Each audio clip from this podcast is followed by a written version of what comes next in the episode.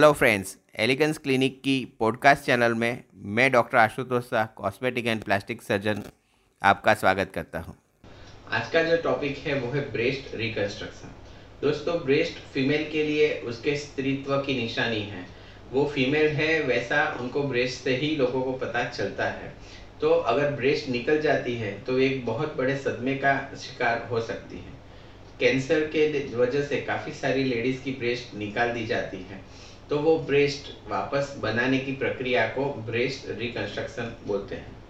अगर आपका cancer surgeon आपका ब्रेस्ट निकालने वाले हैं तो आप उनको पूछ के प्लास्टिक सर्जरी की मदद से ब्रेस्ट वापस से रिकंस्ट्रक्ट कर सकते हैं, अपना कॉन्फिडेंस वापस पा सकते हैं। अगर आपको ये पॉडकास्ट अच्छा लगा तो आप इसे लाइक करें और फॉलो करें और हमें कांटेक्ट करने के लिए nine eight seven nine five four six eight zero five.